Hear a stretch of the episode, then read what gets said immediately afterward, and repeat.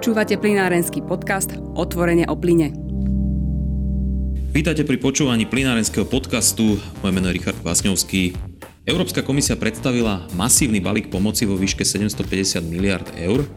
Detaily ešte úplne nie sú známe, no ide o sumu, ktorá má pomôcť kompenzovať straty z koronakrízy a naštartovať ekonomiky s dôrazom na splnenie cieľa uhlíkovej neutrality do roku 2050.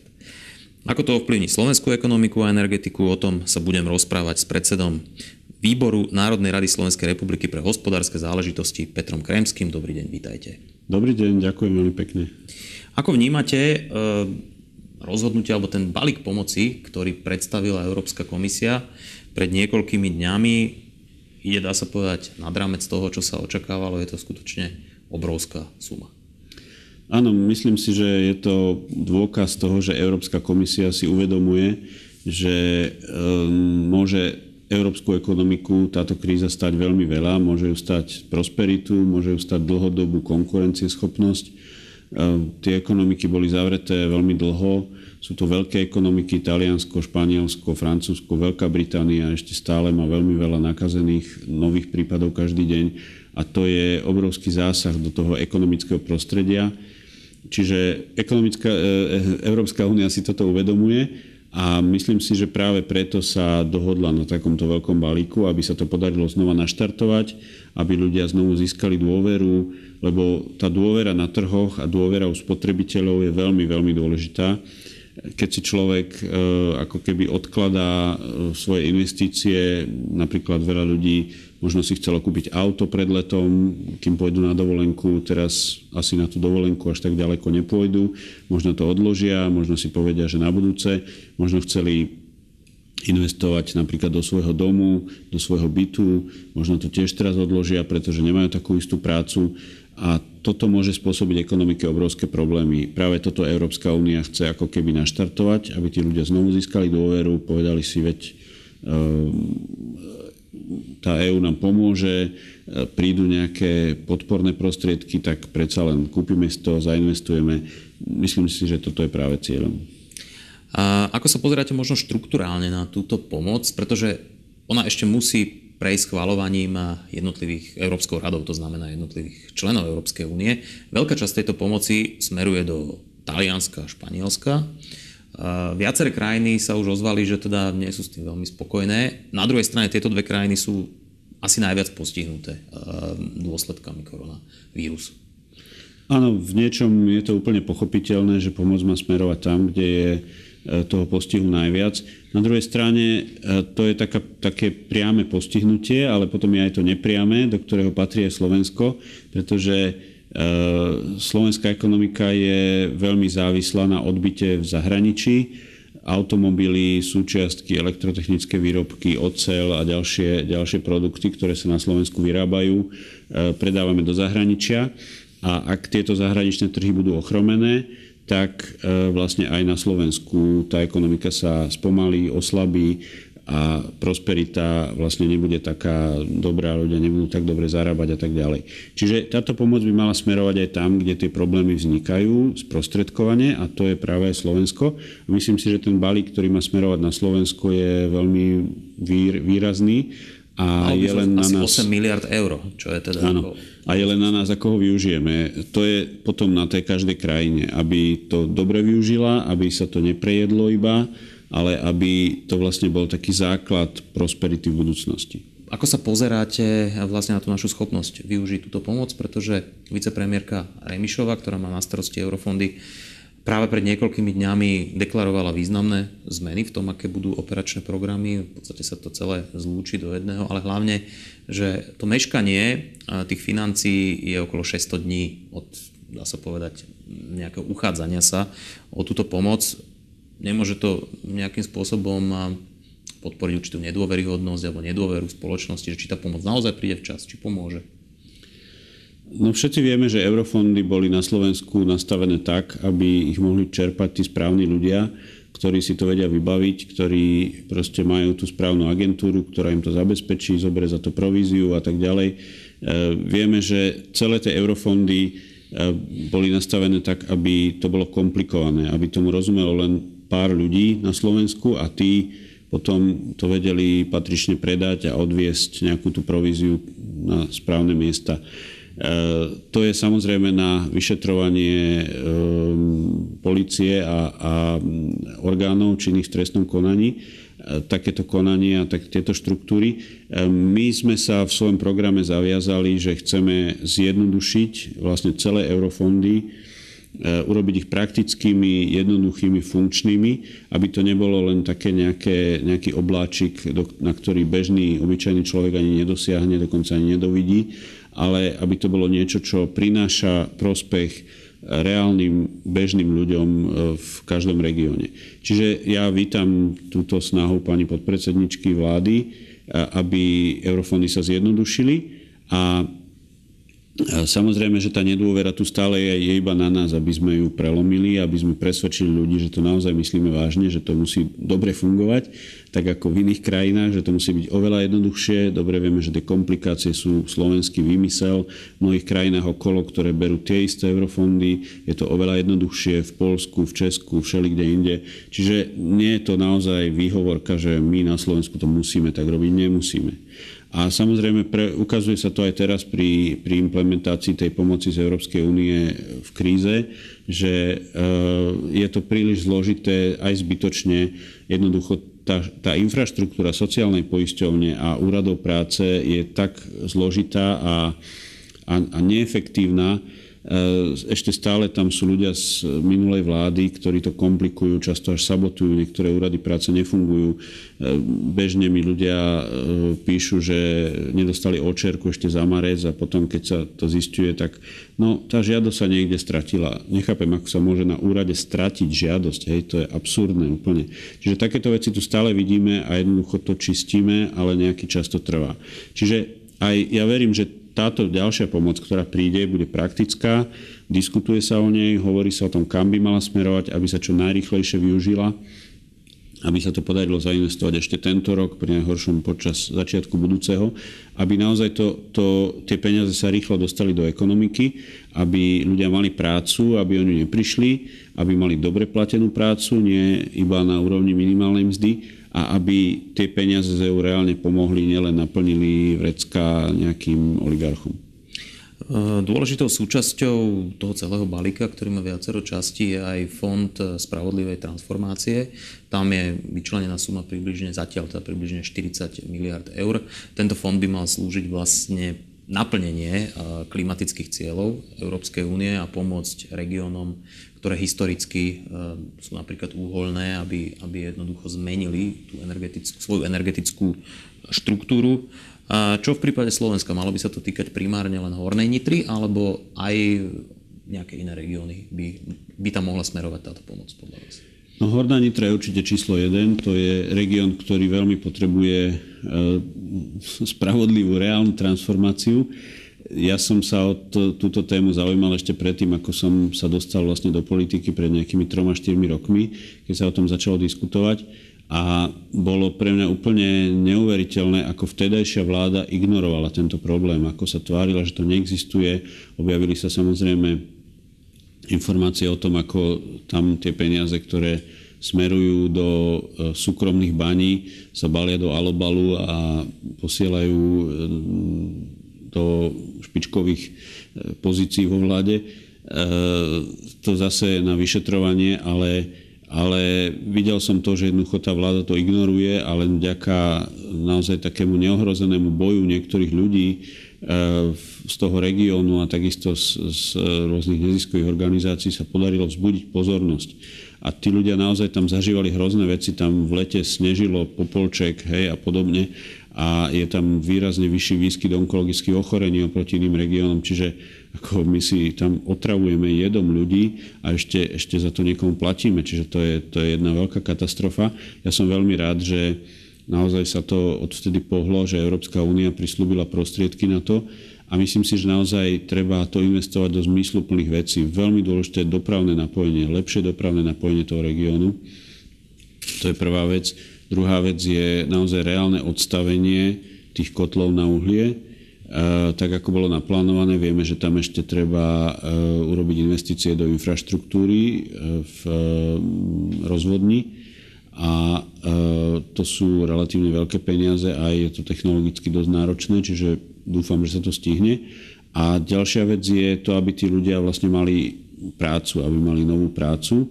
A myslím si, že také tie rôzne e, čudné investície ako všelijaké chovanie rybičiek a pestovanie paradajok úplne ich nezachránia. Možno ich zachránia pár desiatok, ale sú tam tisíce ľudí, ktorí potrebujú prácu. A myslím, že by to malo najmä smerovať do vytvárania takej podnikateľskej infraštruktúry. To znamená e, možnosť pre investorov rýchlo tam vybudovať prevádzky, možnosť pre ľudí rýchlo sa dostať do iného regiónu za prácou. E, napríklad máme kúsok odtiaľ fabriku Jaguar Land Rover v Nitre a to dopravné spojenie je také, že to trvá minimálne dve hodiny sa dostať z Prievidze vlastne k tej fabrike. Čiže tam sa dá veľmi rýchlo niečo urobiť Eh, zrýchliť železničnú tráť, vybudovať lepšie dopravné spojenie, takisto smer na Trenčín. To je katastrofa, ako proste to tam ide pomaly a dlho to trvá. Čiže myslím si, že, že ako tá, tá, tie investície do tej infraštruktúry a toho regiónu sú veľmi dôležité. A ďalšia vec je potom, čo s tou elektrárnou vlastne. A to je, to je zase na diskusiu. E, napríklad máme tam obrovské skládky v okolí, a e, dneska vlastne tie skládky sú stále drahšie, okrem toho teda, že z nich uniká plyn, e, uniká všeličo do spodných vôd a tak ďalej. Čiže otázka, ako ich sanovať a ako vyriešiť odpad v tomto regióne. Ja si myslím, že tá elektráreň je ideálne miesto na vybudovanie napríklad e, špičkovej modernej spalovne odpadu pretože takéto spalovne majú v mnohých západných krajinách v strede mesta sú špičkovo odfiltrované, veľmi ekologické. Vo Viedni napríklad majú takúto spalovňu v širšom centre, dokonca do nej vozia odpad z Talianska vlakmi. Hej, a nikto, nikoho to netrápi v tom zmysle, že by to bolo niečo škodlivé. To, čo tam dnes je, je stonásobne škodlivejšie ako akákoľvek spalovňa. Hej, čiže akože nad týmto sa treba vážne zamyslieť. Ja viem, že to je ťažká téma na komunikáciu, ale treba ju otvoriť a myslím si, že je to oveľa lepšie ako sypať si odpad do každej doliny a, a znečisťovať si spodné vody a ničiť životné prostredie v celom okolí. Ak sa na to pozrieme z hľadiska energetiky, ako ste naznačili, vo všeobecnosti na Slovensku podľa aktuálnych údajov OKTE sa z hnedého a čierneho uhlia produkuje zhruba necelých 12% elektrickej energie. Ehm, je alternatívou tej náhrady napríklad zemný plyn z vášho pohľadu? Myslím si, že určite je alternatívou, určite je to čistejšia alternatíva. Um, pokiaľ viem, tak trošku je tam problém aj cena, že to, to hnedé uhlie, alebo teda to čierne uhlie najmä z dovozu, z východu je relatívne lacnejšie. Na druhej strane nevieme, aké sú tam dohody, e, či to je naozaj tak. A myslím si, že aj tam by mali smerovať e, investície aj z tejto pomoci aby tie zdroje, ktoré sú dnes na uhlie, aby sa rekonštruovali, prestavovali na ekologickejšie zdroje a nielen to, ale aby sa nahrádzali ekologickejšími zdrojmi. Myslím si, že práve tie mm, obrovské mm, budovy vo vlastníctve štátu s plochými strechami, rôzne mm, výrobné haly, skladové haly sú ideálne miesto na inštaláciu napríklad solárnych panelov a môže tam vlastne sa vyrábať energia priamo na mieste, ktorá sa tam na mieste často aj spotrebuje. Čiže toto je, myslím si, že potenciál, ktorý je obrovsky nedocenený a e, treba týmto smerom ísť, pretože e, najlasnejšia je tá energia, ktorá sa ušetrí a ešte lacnejšia, alebo teda už na druhom mieste, e, hneď po nej je energia, ktorá sa vyrobí na mieste a hneď sa tam aj spotrebuje bez strát, bez distribúcie a tak ďalej a tak ďalej. Ako vidíte do budúcnosti štruktúru energetiky, pretože mm, na Slovensku viac menej 70% elektrickej energie kumulatívne sa vyrába z jadra a zo zemného plynu. To sú e, obidve, obidva energonosiče, vníma Európska únia podľa tej taxonómie, ktorú pripravila v súvislosti s plnením Európskej zelenej dohody nie sú úplne vítané zdroje do budúcnosti pre dosiahnutie klimatickej neutrality. Na druhej strane nie sú zase charakterizované ako škodlivé a, a vylúčené. E, má sa na Slovensku táto štruktúra nejakým spôsobom podľa vás zmeniť, alebo by sme mali skôr držať e, povedzme takýto pomer s tým, že zvyšovať aj na úkor, zem, aj na úkor uhlia obnoviteľné zdroje, tak aby sme sa blížili k dosiahnutiu klimatickej neutrality. Ehm, ja nie som nejaký ekofanatik, že by som eh, bol presvedčený, že všetko môžeme nahradiť obnoviteľnými zdrojmi. Myslím si, že nikdy sa to nepodarí. Myslím si, že jadrové zdroje sú eh, relatívne lacné a stabilné v tom, že eh, v podstate dokážu vytvoriť akýby ten základ dodávok elektrickej energie a zase záleží na tom, čím sa doplňajú. Môžu sa doplňať tým zemným plynom, môžu sa doplňať obnoviteľnými zdrojmi aj tie obnoviteľné zdroje majú určitý potenciál a môže ich byť, môžu, môžu pokryť určitý rozsah. Myslím si, že to nejde do nekonečna. Čiže, čiže a, a samozrejme ďalšia vec, že oni sú veľmi ako keby flexibilné. Keď to slnko svieti, tak to ide, keď to slnko nesvieti, tak to nejde a jednoducho tam treba vymyslieť spôsob, ako aj tú energiu efektívne využiť lebo ak to vlastne má ísť e, do, do steny, tak je to škoda a sú to zbytočné investície. A myslím si, že e, treba tam uvažovať naozaj nad vyváženosťou tej siete, nad tým, aby e, keď je tá energia nárazová, sa dala nejakým spôsobom uskladniť, už či do vody alebo do nejakých batériových systémov. Rastie nám tu počet elektroaut, treba vymyslieť, ako urobiť to, aby práve tie elektroauta sa nabíjali vtedy, keď je tá energia lacná, keď v podstate ju ako keby je prebytok v tej sieti, čiže v noci hlavne. A všetko toto si naozaj vyžaduje dobré hospodára, dobré prepočty, ale ja verím, že na to máme, že dnes sú počítačové systémy, 21. storočia, všade robotika a ja si myslím, že aj toto sa dá tak dobre vymyslieť, aby to dobre fungovalo, aby to bolo čo najlacnejšie aby ten stav, že dneska podnikatelia platia o 30% viac za elektrínu ako ich konkurenti e, kúsok za hranicou alebo dokonca v Nemecku, ako to je úplne absurdné a toto jednoducho je niečo, čo musíme zmeniť, lebo inak si tu rozbijeme pracovné miesta, rozbijeme si ekonomiku a rozbijeme si tú prosperitu, ktorú sa nám, chvála Bohu, podarilo dosiahnuť. To znamená, že do budúcnosti aj v tej kvázi už uh, uhlíkovo-neutrálnej ekonomike sa dá rátať aj s jadrom a aj s plynom, podľa vás? Ja si myslím, že určite áno. Určite áno. Ako, myslím si, že nedá sa to úplne nahradiť a aj tá vyváženosť by mala byť, čiže ani ja by som to ani nechcel úplne nahradiť. Spomínali ste, spomínali ste elektromobily, alternatívna doprava. Vláda má vo svojom programovom vyhlásení pod, napísanú podporu vytvárania bezemisných zón v mestách, podporu bezemisnej dopravy, verejnej dopravy povedzme. Napriek tomu vidno vlastne ešte aj v tom, v tom predchádzajúcom období, že jediné nejaké dotačné schémy sa týkali elektromobilov. A tie dotačné schémy boli také, že to sa ani nedá povedať, že by boli elektromobily úplne pre každého a bežného človeka. Vidíte podľa vás priestor na podporu aj iných alternatívnych pohonov?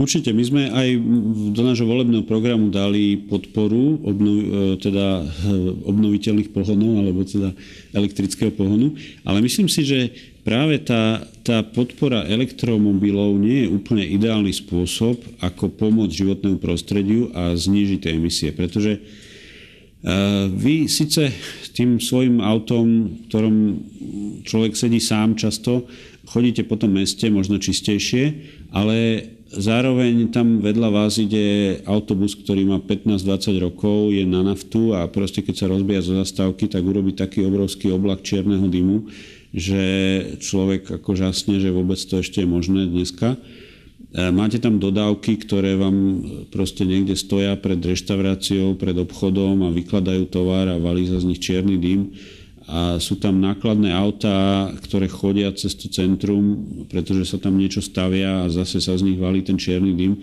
Čiže myslím si, že to je potom také, že no, e, ako, ako e, chytáme komára, ale ujde nám slon. Hej? Čiže myslím si, že toto by malo sa zracionalizovať. Ja si myslím, že tie dotačné schémy by mali smerovať najmä do tej verejnej dopravy, Myslím si, že naozaj my musíme zatlačiť na to, aby nám po mestách jazdili elektrobusy, aby nám na regionálnych linkách jazdili elektrobusy, aby, aby čo najviac železničných tratí sa elektrifikovalo, pretože máme obrovskú, obrovské množstvo tratí, kde nám stále jazdia naftové vlaky.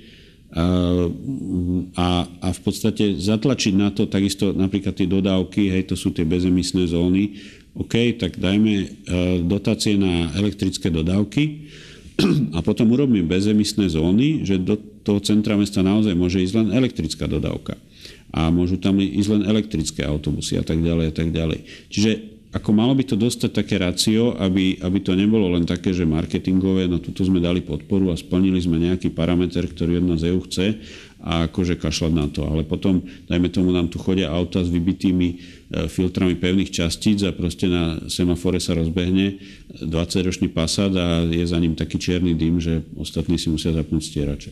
Čo v prípade e, verejnej dopravy a povedzme nákladnej ťažkej dopravy je alternatívou trebárs CNG, LNG, to znamená stlačený skvapalnený zemný plyn? Um, neviem celkom, ako, ako je toto alternatívou, či je to technicky tak ďaleko, že by to bolo atraktívne pre, pre vlastne tie nákladné, veľké nákladné auta. Tamto LNG má silnú pozíciu. No, Tam možno, možno pri tom LNG, že by sa to dalo, zatiaľ, zatiaľ sa mi nezdá, že by, že by oni do toho nejak veľmi chceli ísť. Myslím si, že skôr by sa malo uvažovať nad tým, ako vlastne tú kombinovanú dopravu vymysleť tak, aby naozaj tie kamiony nejazdili cez mesto a tak ďalej. Samozrejme tomu pomôže aj obchvat, ktorý sa okolo Bratislavy buduje a takisto myslím si, že treba e, sa venovať nielen Bratislave, ale aj tým ďalším krajským mestám a tým menším mestám, kde bežne vám tranzitná doprava chodí cez centrum, ako to si myslím, že naozaj v 21. storočí by už nemalo byť a na to možno netreba ani úplne všade diálnice, stačí jednoduchý obchvat mesta, ktorý môže byť základom nejakej budúcej rýchlocesty a veľa sa tým pomôže, tak ako sa to podarilo treba na tom južnom Slovensku, v niektorých ďalších regiónoch, ja neviem, v Brezne hej, a podobných regiónoch. Myslím si, že toto by veľmi pomohlo a sú to výrazne lacnejšie a jednoduchšie riešenia, ako všade robiť diálnice a vrtať tunely a neviem čo. Ďakujem veľmi pekne za váš čas a účasť v podcaste Otvorene o plyne. Ďakujem. A, a samozrejme lúčim sa s poslucháčmi a teším sa niekedy na budúce. Dovidenia. Dovidenia. Počúvate plinárenský podcast Otvorene o plyne.